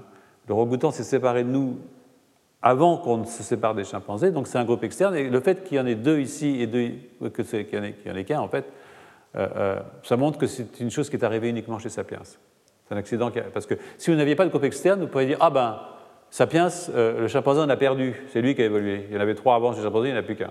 Il n'y en a plus qu'un. Mais non, y comme il n'y en a qu'un chez le orang c'est Sapiens qu'on a gagné deux. D'accord? Donc euh, c'est la démonstration de l'importance dans ces études évolutives d'avoir toujours un groupe externe qui s'est séparé avant les deux groupes qu'on étudie ou qu'on veut comparer. Donc, euh, euh, je ne sais pas pourquoi je dis ça, mais enfin bon, cette duplication s'est faite il y a, 3,4 millions d'années, donc après notre séparation avec les chimpanzés. Et ça a donné un truc comme ça. C'est-à-dire que non seulement il s'est dupliqué, ce garde de A, mais il s'est tronqué. C'est-à-dire qu'il a perdu une grande partie de son activité ROGAP, qui est l'activité, qui est l'activité physiologique. Mais il n'a gardé que la partie qu'on appelle le domaine F bar, qui est là. Et même il a perdu 49 acides aminés dans le domaine F bar. Vous voyez qu'il en manque un petit bout du domaine F bar ici. Et puis il y a eu des mutations. Et donc, euh, cela on l'appelle 2B, 2C, celui-là on l'appelle 2A. 2C, c'est celui qui est le plus exprimé euh, chez Sapiens. Or, les domaines, euh, euh, vous voyez que l'expression se fait à la fois dans la zone ventriculaire et dans ce qu'on appelle la plaque corticale au cours du développement, c'est l'endroit où arrivent les neurones quand ils sont postmitotiques, qui commencent à construire le cerveau, les six couches du cerveau. Et euh, ce que vous pouvez voir ici, c'est que c'est des gènes qui sont exprimés au cours de la différenciation neurale. Ça, c'est des souches non différenciées, ça, c'est des souches différenciées en neurones. Donc, vous voyez qu'ils s'expriment plus tardivement, c'est-à-dire dans les neurones. Et euh, euh, ce qu'il faut savoir, c'est que le domaine F bar est un domaine de, dimérisation des protéines. C'est-à-dire que euh, ça, c'est un dimère. Que lui, 2A s'accroche à 2A. Mais 2A s'accroche à 2A, mais il se trouve que 2B s'accroche aussi à 2A et que 2C s'accroche aussi à 2A. Mais ils n'ont pas le domaine actif sur le plan physiologique. Et en fait, le résultat de ça, c'est que si vous exprimez 2C, 2C c'est le plus exprimé chez nous, eh bien, euh, euh, vous allez inhiber l'activité de 2A, ce qu'on appelle un mutant négatif dominant. Donc en fait, s'il est exprimé, il va aller bloquer l'activité de 2A. Et euh, ça, c'est des effets très clairs. Hein. Bon, ils l'ont d'abord regardé chez des fibroblastes dont tout le monde se fiche, mais enfin bon, quand vous exprimez ça sur les 2A sur les fibroblastes, eh ben, ça fait des, espèces de, de, parce que ça mobilise les filaments d'actine. Donc ça, c'est un truc qui est, qui est voilà mais si vous co-exprimez 2B ou 2C, alors 2B ou 2C seuls ne le font pas, mais si vous co-exprimez 2B ou 2C, ben vous voyez que vous allez euh, bloquer l'activité de 2A. Et ça, euh, c'est amusant d'abord, mais ça peut se voir aussi euh, in vivo. C'est-à-dire que si vous exprimez, surexprimez 2A in vivo, vous allez faire trop de fibres. Il va devenir exubérant. Et c'est un petit peu comme le mammouth dans la forêt, c'est-à-dire qu'à il ne pouvait plus marcher parce que c'est un cas d'hypertélisme. Ses défenses étaient tellement grandes, parce que ça plaisait aux femmes mammouths, qu'il euh, euh, ne pouvait plus entrer dans la forêt et qu'il s'est fait manger par les petits. Il faut se méfier des petits. Donc, euh, et là, c'est pareil, il a tellement de fibres qu'il migre beaucoup moins vite. Hein. et donc, vous voyez ici, j'ai encore des cellules qui n'ont pas arrivé à migrer jusqu'à la plaque corticale, qui sont encore en migration. Mais si je surexprime, je rajoute de C, alors j'ai une migration beaucoup plus rapide.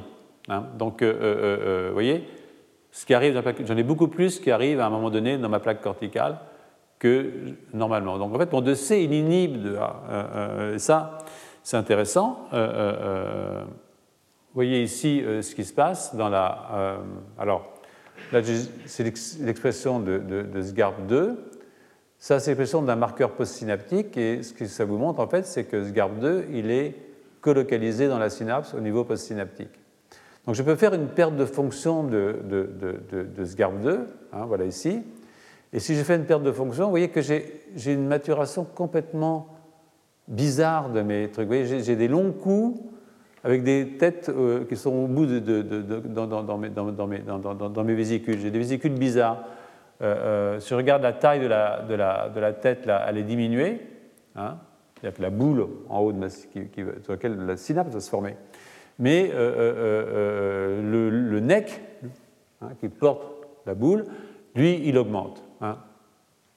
Donc tout ça pour vous dire, pour aller assez rapidement, que ce qui se passe quand je surexprime, quand je bloque l'expression de ce garde B, quand je ralentis l'expression de garde B dans euh, euh, mon système, eh bien, euh, je ralentis la maturation de mon système nerveux. Je ralentis la maturation. Et ça, c'est très important parce que, comme je vous l'ai expliqué plusieurs fois, la maturation au niveau cortical, elle est impliquée dans la formation de ce qu'on appelle les périodes critiques. C'est-à-dire que si je ralentis la maturation, je prolonge la période d'apprentissage. Et chez Sapiens, je prolonge la période d'apprentissage postnatal. Hein. Donc en fait, j'ai intérêt à ralentir, j'ai intérêt pas trop quand même, hein, mais un petit peu parce que ça me permet de m'instruire en fonction du monde extérieur. Et dans le cortex préfrontal, comme je vous l'ai souvent dit, les périodes critiques, celles pendant lesquelles je peux encore apprendre parce que je suis encore plastique, parce que mon système n'est pas encore entièrement achevé sur le plan de la maturité, peut aller jusqu'à une vingtaine d'années. Et dans le cortex euh, préfrontal, on pense que pas mal de maladies de type euh, psychiatrique pourraient être liées à des anomalies justement dans cette maturation euh, de, en fait, de l'inhibition, c'est-à-dire la maturation de ces petits neurones par ici, mais c'est une autre affaire. Plus récemment, donc ça c'est le travail qui a été fait dans le groupe de, Charrier à, l'école normale, ils ont montré qu'ils ont regardé donc les synapses inhibitrices elles-mêmes ils ont vu que euh, euh, si on surexprime ce GARP2C, c'est-à-dire qu'on inhibe de A, hein, au bout du compte, on a plus d'épines dendritiques hein, et on a plus de clusters géphérines, c'est-à-dire des clusters qui sont la marque de l'inhibition. C'est des trucs qui stabilisent les récepteurs GABAergiques. Donc euh, l'idée, si vous voulez, c'est que cette expression, cette arrivée, cette duplication et cet effet inhibiteur sur ce GARP2A a permis de ralentir la maturation, ralentir la formation des synapses, et donc introduire, comme je vous l'avais raconté au départ, un effet néoténique dans la maturation du système de synapses excitatrices et inhibitrices dans euh, le cortex. Donc euh, tout ça pour vous dire que finalement, euh, Sapiens est un monstre, vraiment tout à fait animal, tout à fait étrange, mais pour vous rassurer, ça ne durera pas. Donc, euh, euh, euh, prenons plaisir à, cette monstruosité, puisque ça nous a permis d'être quand même les rois des animaux, il hein. faut bien le dire. Voilà, je vous souhaite une très bonne fin d'année et des bonnes fêtes. Retrouvez tous les contenus du Collège de France sur www.colège-2-france.fr.